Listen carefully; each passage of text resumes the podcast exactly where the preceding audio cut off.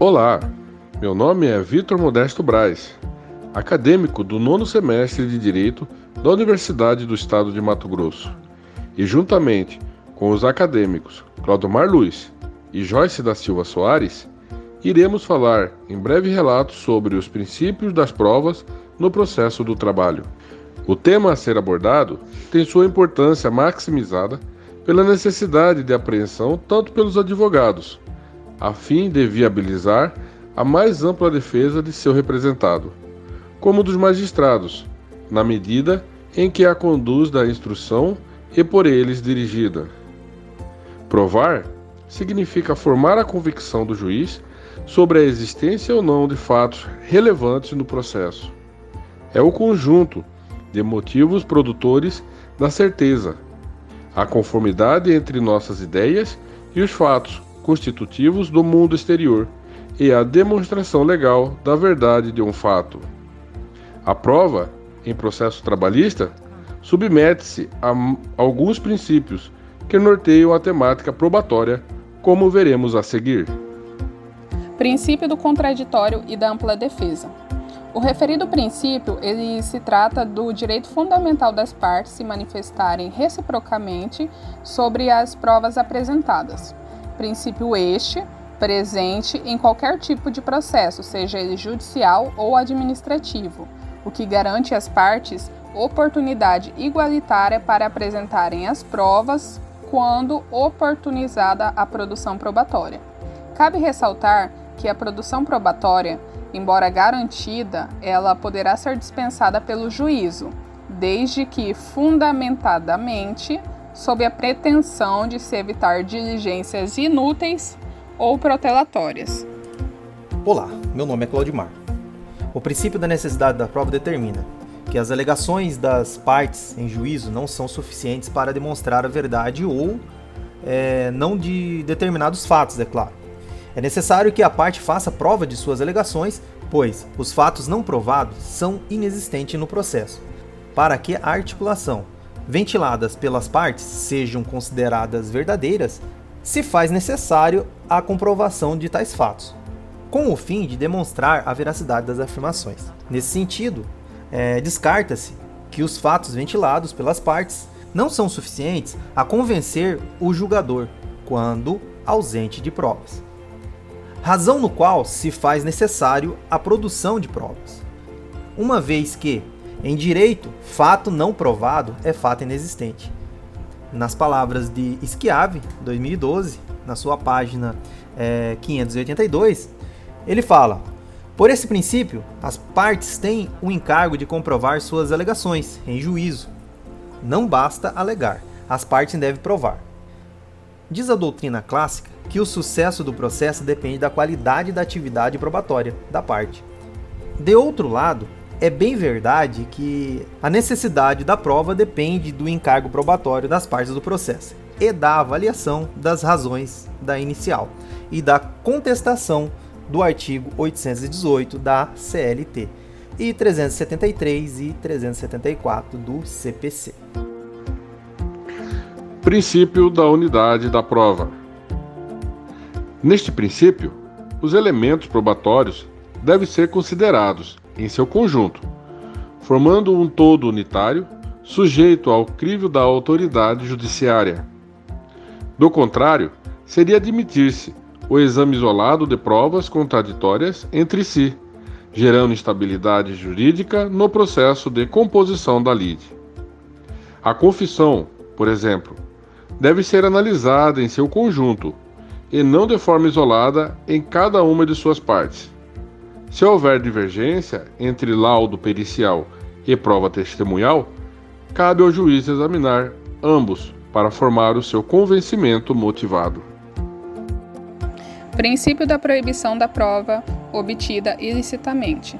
Pois bem, no que concerne ao citado princípio, embora sejam garantidos aos litigantes inúmeros princípios que assegurem a produção probatória, somente são admitidos em juízo provas que não provenham de origem ilícita. Cumpre destacar que a prova ilícita é aquela que implica violação de norma de direito material, uma vez que é obtida por meio de ato ilícito. Já as provas que decorrem de violação de norma processual são chamadas ilegítimas.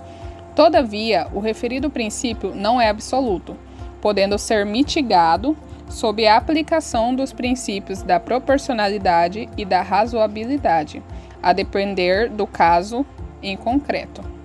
Como, por exemplo, é uma gravação utilizada por uma empregada que deseja fazer prova de que foi vítima de assédio sexual pelo seu empregador ou superior hierárquico, sem o conhecimento deste. Assim, como o empregador que submete empregado à revista íntima sem respeitar a intimidade e a dignidade do trabalhador. Princípio do livre convencimento versus o dever da fundamentação da decisão. Uma das formas de se materializar o princípio do contraditório e da ampla defesa é por meio de motivação das decisões.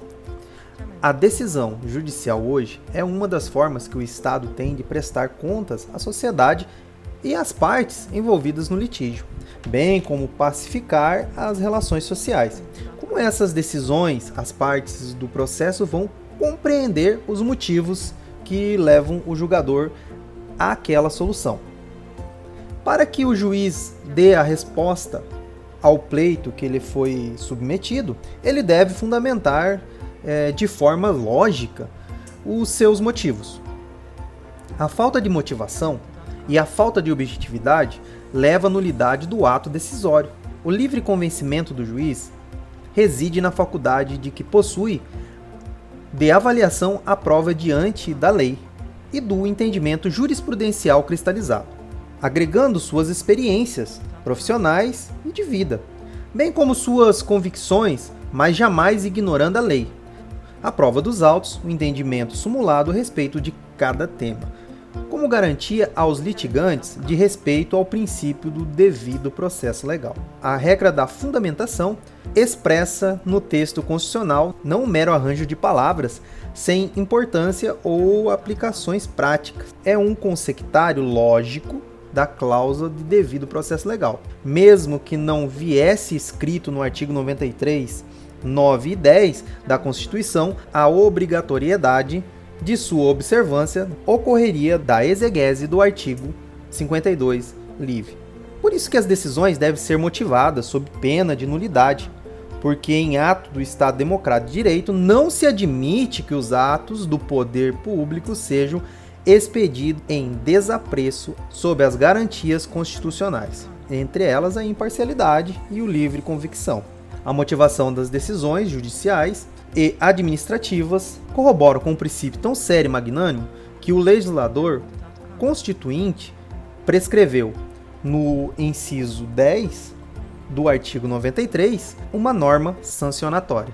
Não se comportou no sentido tradicional de simplesmente estabelecer direitos de deveres. Foi além considerou irritas e ineficazes aquelas decisões albergadas em conhecidos chavões do tipo: indefiro o pedido por falta de fundamentação legal. Princípio da oralidade.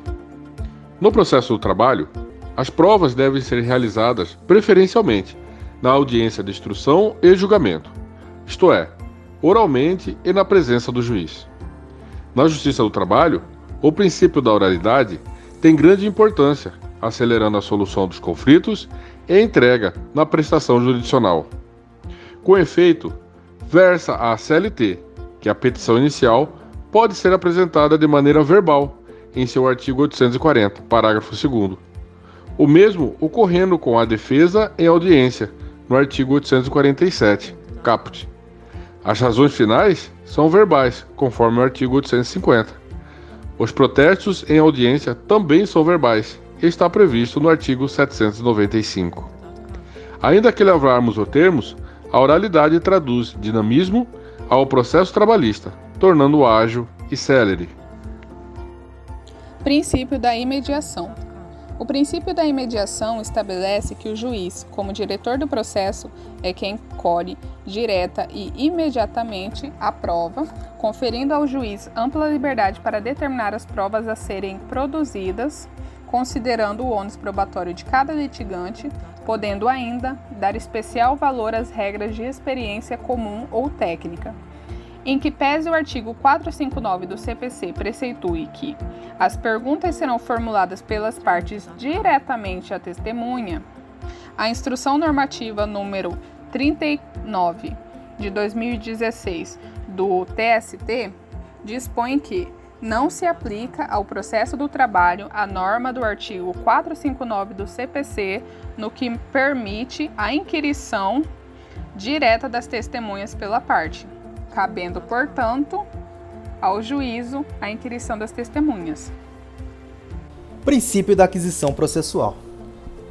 Em direito, o princípio da aquisição processual, ou comunhão da prova, estabelece que, vez entregue as provas ao tribunal, elas passam a pertencer ao processo e torna-se irrelevante quem as forneceu. Tanto que não pode a parte sancionar a prova para aproveitar apenas a parcela que lhe interessa. A prova pertence ao processo e não às partes, podendo ser aproveitada em favor ou desfavor de qualquer polo, ativo ou passivo da demanda. Dessa forma, entende-se, a prova pertence ao processo, até porque são destinadas à forma, à convicção do órgão julgador. Princípio indúbio pro mísero ou pro operário. O princípio do indúbio pro mísero ou indúbio pro operário surge como um desdobramento do princípio de proteção do trabalhador anteriormente enunciado.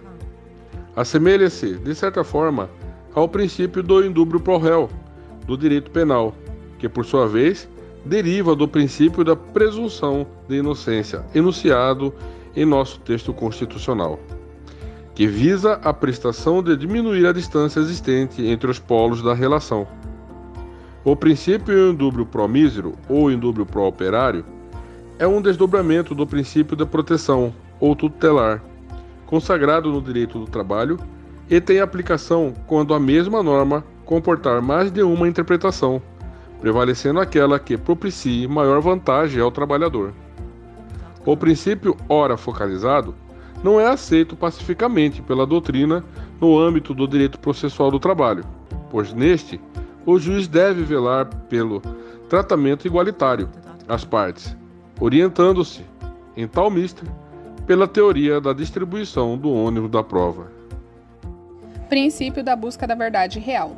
O mencionado princípio preceitua que o juiz tem liberdade na condução do processo, na busca de elementos probatórios que formem o seu convencimento, sob a alegação das partes, a respeito dos fatos que tenham importância para a prolação de uma decisão fundamentada, adequada e justa. Ao finalizar esse podcast, podemos concluir que a visão, primeiramente, sobre o princípio do direito e processo do trabalho que tem influência legal no ônus da prova, pois os princípios conceituam-se como proposição fundamentais que informam a compreensão do fenômeno jurídico, onde a instituição do ônus da prova, onde o juízo deve pautar as suas decisões com fulcro na legalidade, no contraditório e igualdade, levando conta também o indúbio pro mísero e na aptidão para a prova.